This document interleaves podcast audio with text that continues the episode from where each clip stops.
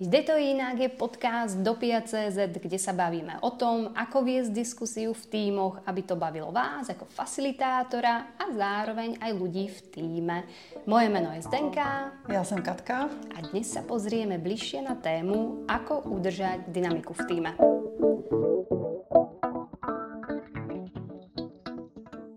Poďme si teda najskôr pomenovať, čo týmová dynamika je.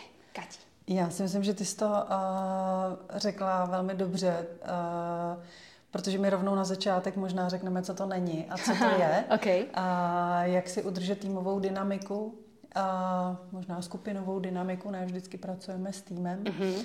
A Mám pocit, že laicky se často zaměřuje energie s pojmem dynamika mm-hmm. a právě dnešní podcast by byl víc o skupinové dynamice, namísto toho, jak si udržet energii, tomu bychom si mohli věnovat příště. Okay. Takže dneska to bude takový trošku úvod do sociální psychologie.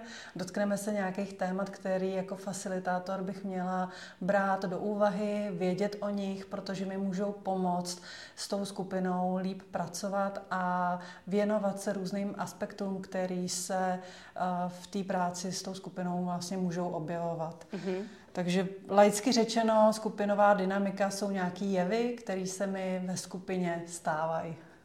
OK, a já ještě se vrátím k tomu, čo si povedala, je rozdíl mezi skupinou a týmom. Uh-huh. Možno, keby si toto ozrejmila.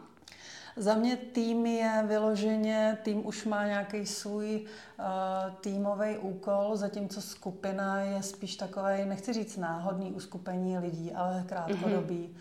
Tým si dovedu představit, že uh, v linii v nějaké organizaci mám tým, který se něčemu věnuje, má nějakou svoji agendu, zatímco skupina je jako náhodně vytvořená, mm-hmm. nebo nenáhodně, ale spíš jako krátkodobě vytvořená skupina lidí, kteří se třeba neznají, každý má agendu jinou, ale společně teď mají pracovat na nějakém tématu. A pro ten náš úkol facilitačních dovedností? Je to asi jedno. Je to jedno, OK. Je to asi jedno.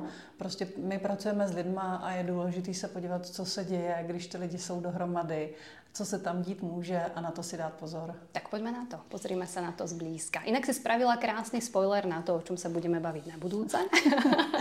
a příště se budeme bavit o energii. Ta energie samozřejmě je důležitá, ale jak jsem říkala, dneska to bude taková trošku teorie.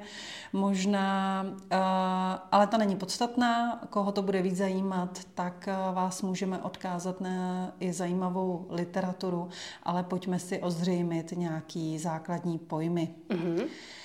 Za mě určitě důležitý, důležitý pojem je sociální zahálení. Okay. Terminus, terminus technicus ze sociální psychologie, který vlastně nám říká, že možná, když jsme ve skupině, tak uh, pracujeme jinak intenzivně, než když bychom pracovali nebo byli na nějaký úkol sami. A co tím chci říct je, že uh, zahálka, jo, jako Uh, Přiznám se, že jako Slovenka jsem s tímto slovom mala chvíľku. Zahálení. Zahálení, ano. Aha. Uh, zahálení, zahálení je, že odpočívám, teď prostě nepracuju, teď zahálím, My to nechám to na. Jako zahálám, ale to jo, zahálka bylo jo, pro mě neznámé. Jo, jo, spíš je to ten termín jako mm-hmm. z té učebnice v uvozovkách ale jde o to, že uh, můžu mít skupinu lidí a já jako facilitátor bych měla vědět, jestli se všichni zapojují pořád stejně intenzivně, jestli tam někdo neodpočívá, jestli někdo nezahálí. Z nějakých důvodů to téma ho nemusí zajímat, nevidí ho třeba tak důležitý jako nějaký jiný téma. Ale vlastně bych měla ošetřit, že v té skupině všichni pracují stejně intenzivně. A čo je pre mňa indikátorom, že niekto zahála? Ako to rozpoznám ako facilitátor? Čo sú pre mňa nějaké signály? znaky, signály? Asi mhm. ty signály eh, bych brala, že se třeba chvíli dívá do mobilu nebo že se nezapojuje. To znamená, já vytvářím tu příležitost a oslovuju každého jednoho v týmu, aby se třeba vyjádřil svůj názor, aby, mm, abych mu to nedovolila. Mm-hmm. Jako že to už je to riešenie. Mm-hmm. Ak vidím tento signál, niekto pozerá mimo, neúčastní no, sa. Nebo, uh, nebo ch- potřebuješ tu skupinu třeba zvednout ze židlí, protože teď dělali nějakou individuální práci s lepíkama, mm-hmm. někam dáváš lepíky na stěnu a pak je potřebuješ třeba nějak kategorizovat. No a vidíš, že se tomu věnuje pár lidí a ostatní už si někde povídají v, růž, v, ru, v rohu. Mm-hmm. Tak, tak bych je vyzvala vlastně k té spolupráci. Ako? Jak bych, no, jestli přiloží ruku k dílu, Protože ono možná je to, možná tam je nějaká logika, proč zahále, jo? Možná... Ja, pardon za tieto dotazy, jo, jo. ale spíš je to také, že môže počúvať niekto, jo. pre koho tieto vnemy, Aha. alebo táto situácia neznáma, uh-huh. tak aby v nej dobre orientoval a rozpoznal. Teraz sa bavíme o tom, tak... Uh-huh. Uh, tak bych se zeptala, hele, vidím teď, že tady pracují jenom dva lidi, dělají ty kategorie třeba na stěnu, pojďte se do toho zapojit ostatní uh-huh. a vlastně bych je jako energetizovala a vyzývala, ať se, ať se zapojejí. A oni řeknou, hele, je tam málo místa u stěny, my se tam nechceme mačkat, jo? takže rozložím prostor mm-hmm. a mhm. celá stěna je vaše, pojďme, pojďme se zapojit všichni. Protože to je to, v co myslím, my věříme, je, že v momentě, kdy jsou fakt všichni zapojení, tak je to vidět na tom výsledku. A, to rozhodně, pod to se podpisujeme. Takže sociální zahálka. Sociální zahálka. Další z těch témat uh, je skupinová polarizace. Okay. Skupinová polarizace vzniká tím, že uh, představ si, že jako skupinka na něčem pracuješ, uh, máš nějaký názor na to téma, třeba předem si o tom něco myslíš, ale díky té skupině vlastně získáš ten názor trošku extrémnější, mm-hmm. protože se potvrdí něco, co vidíš na těch ostatních, že si souzníte, že jste v tom zajedno a a posunete se, posunete se k, k, k nějakému jako většímu extrému, než by byl člověk jako ochotný vůbec akceptovat třeba nějaký riziko nebo cokoliv, kdyby byl sám. Můžeme do toho skočit, no, že bys to uvěděla na konkrétním no, příkladě? No, teď jako přemýšlím, co by byl ten konkrétní příklad. Uh, protože ono ještě se to pojí, ještě se to pojí s jedním jevem a tam mě napadá ten konkrétní příklad a to je skupinářský myšlení, groupthink, mm-hmm. který vlastně poukazuje na to, že v momentě, kdy je skupina jak izolovaná a na něčem mm-hmm. řeší, tak se vlastně zamilovává do toho svého řešení. Mm. A to si myslím, že je docela častý jev na workshopech mm-hmm. nebo v nějakých řešitelských skupinách, kde tím, že ta skupinka vlastně si rozumí, posouvá ten svůj názor třeba do nějakého extrému, stojí si za tím svým názorem a, a má ráda to, co vznikne, to, to svý dítě, tak pak je nebezpečí, že neopustí ten svůj názor v momentě nějakého testování třeba s klientama nebo už to samotné celé testování je nějak ovlivněný tím jejich názorem, protože si nechtějí připustit, že by to třeba mohlo dopadnout úplně jinak. OK, OK. Co tam máš dalšího? Další téma, který mi přijde vlastně důležitý, je téma konformity.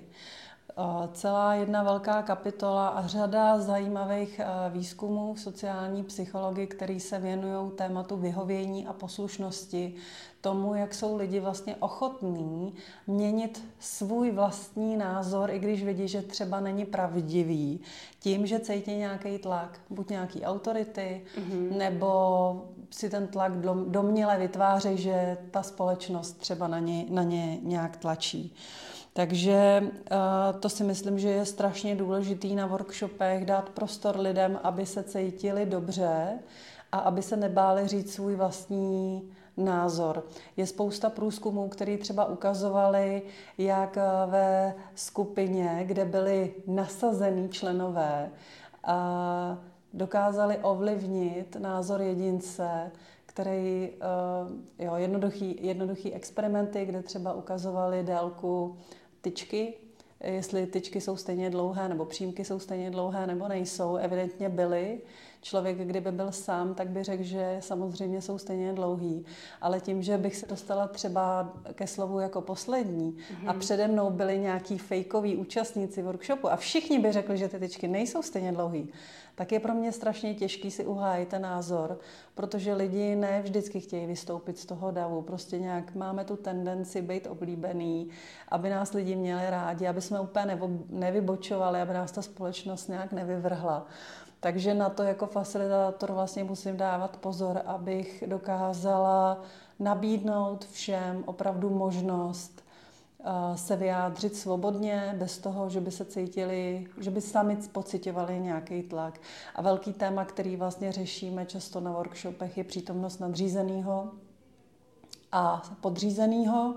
Nevím, jaký, jakou ty s tím máš zkušenost. Stalo sa mi to a rozhodne nedoporučujem, uh-huh. um, pretože nadriedení, podriedení môžu byť akýkoľvek dobrí kamaráti, nemusí to byť autorita, ku ktorej vzhlížím a mám z nej panický strach. Fakt to môžu byť kamaráti, ktorí sa rešpektujú, ale na tom workshope to nefunguje. Stále prihliadali tí podriadení k tomu, čo povie ten nadriadený, uh-huh. alebo akékoľvek rozhodovanie nechávali v konečnom dôsledku na ňo. Aj keď ten nadriadený povedal, OK, tak sa rozhodnite vy, oni ne, aj tak ty si šéf, tak ty povedz, čo chceš a bolo to také, nefungovalo to, Jasne. že aj keď som nedoporučila, aby tam ten nadriedený bol a súhlasila som s tým v jednom prípade, že som sa nechala ukecať, na konci ten samotný manažer povedal, že súhlasí, bolo to špatné rozhodnutie, Aha. už by to druhýkrát nespravil a nechal by to čisto iba na tom týme. A v druhom prípade sa mi stalo, že taktiež ten podriadený, ako v úvodzovkách podriadený, uh-huh um, vlastne s každým názorom, ktorý mal povedať, tak veľmi opatrne čakal na to a celý čas pozeral na to, či je to to, čo chce ten manažér počuť. Uh-huh. Takže bol tam nejaký ten strach povedať svoj názor alebo obava, neviem, uh-huh. čo presne za tým bolo, ale nebolo to, nebolo to jeho názor, taký ten, ktorý by určite uh-huh. bol, keby tam ten nadriedený nie je. A někdy to je těžké tomu odolat, protože ty manažeři řeknou, teď my se mm. známe, my jsme kámoši, chodíme spolu na pivo, to nebude problém. Mm-hmm. Presne tak. A ve finále sa to ako problém môže ukázať. Môže, môže, môže. Takže naše doporučenie je, ak pracujete s nejakou skupinou, ideálne nemať v jednej skupine manažéra a jeho podriadeného alebo šéfa a podriadeného. Ak potrebujete počuť názory oboch, ideálne je, ak v jednej skupine pracujú podriadení. Ak potrebujete zistiť názory manažérov alebo niečo vyriešiť na manažerskej úrovni, tak si zvolajte skupinu, ktorá bude tvorená z manažérov. Tak, tak to funguje oveľa lepšie. A Kati, by som sa ale ešte vrátila k tomu, čo si vravela predtým. Uh, pretože si tak krásne opisovala tú situáciu uh, predtým, ako si začala vedieť. Presne tá. Uh-huh. Hej, ale tam vlastne uh, si vravela, že musí to ten facilitátor nejakým spôsobom taktiež uh, ukočírovať, uhendlovať. A čo sú tu na tie techniky? Ako posunúť tú skupinu, aby sa nedošlo do tejto situácie? Akou formou udělat, aby se ty všetci ľudia cítili dobré? Já si myslím, že to jsou ty malé kroky už od začátku, mm-hmm. že uh, těžko můžu najednou jako všem říct, uh, pojďte teď říct svůj názor, když od začátku nevytvářím příjemný prostředí mm-hmm. a a nějakou jako důvěrně bezpečnou zónu toho, že uh, tam každý může být vlastně sám za sebe a zároveň já můžu jít příkladem. A my jsme se o tom bavili třeba, když jsme, se, když jsme mluvili o tom, co za všechny role má facilitátor mm-hmm. a jedna z nich je třeba ten hloupý Honza. A to si myslím, že je velká síla facilitátora, když se dokáže sám schodit před tou skupinou, mm-hmm. sám ukázat, že něco neví, sám ukázat, že teď je úplně mimo mm-hmm. a neví, jestli třeba to, ta diskuze je k tématu nebo není k tématu, ale tím, že dokáže tohle vědomně říct před, před lidmi, tak vlastně získá často tu kredibilitu a i to inspiruje ty ostatní, že i oni vlastně nemusí vždycky všechno vědět nebo nemusí vždycky být jako ty nejchytřejší mm-hmm. a mít na všechno názor. Takže bych řekla, že ten facilitátor tam má jít jako příkladem toho, že nehodnotím, že když někdo řekne názor, tak neřeknu, jestli ten názor je dobrý nebo špatný, ale poděkuju za to, že někdo řekne názor, ale vyhnu se třeba tomu hodnocení.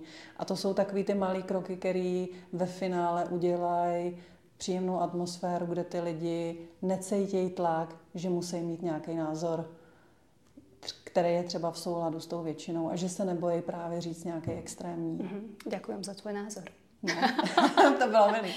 Ráda řeknu, ráda řeknu příště. Co tam máš ještě dalšího? Uh, já bych řekla, že spíš už je to takový schrnutí. Super. Mhm. Takový schrnutí, že i facilitátor musí počítat s tím, že jsme jenom lidi, že jsme z nějakých důvodů členy skupiny nebo členy týmu, že mm, občas se potřebujeme trošku předvádět nebo být akceptovaný ostatníma, chceme, aby nás ostatní měli rádi nebo aby jsme byli pravdomluvní. A to jsou všechno momenty, na který ten facilitátor má myslet a vytvářet takový prostředí, kde lidi uvozovkách můžou být opravdu na chvíli sami sebou, protože to pak přináší ten nejlepší výsledek. Krásně shrnuté. A ty si ještě na začátku slúbila literaturu. Literatura, uh, literatura, no, jednak je spousta zajímavých experimentů, které se v sociální psychologii uh, dělají, tak to bych vás asi odkázala k standardně na Google, na YouTube. Literatura uh, vždycky uh, jako je užitečná knížka sociální psychologie, Eh, kde jsou schrnutý nejen experimenty, ale eh, jevy, o kterých jsme si dneska říkali a je tam toho samozřejmě mnohem víc. Tohle byly takové kapitoly. A pak jsou docela zajímavý zdroj, občas bývají diplomové práce, protože mm-hmm. jsem zjistila, že studenti se věnují třeba práci v malých skupinách jako tématu a co tam vzniká. A často ty diplomky spolu snoubí nějaký výzkum nebo nějakou zkušenost eh, reálnou a to je takový jako příjemný, příjemný zdroj informací. Super. Dneska to bylo také psychologické. Áno, dneska to bolo A už minule povedali, že jedna z rolí facilitátora je byť aj psychológom. tak toto bol taký hlbší vhled do toho. Na čo, všetko, na co nezapomenout. Na čo nezabúdať. A co teda příště? tak dnes to ešte nebolo povedané, bude to veľké prekvapenie. ano. Ale budeme sa baviť o energii v tým. Takže sa máte rozhodne na čo tešiť. A my jdeme na kafe. A my jdeme na kafe a vy taky. Mějte hezký se. den.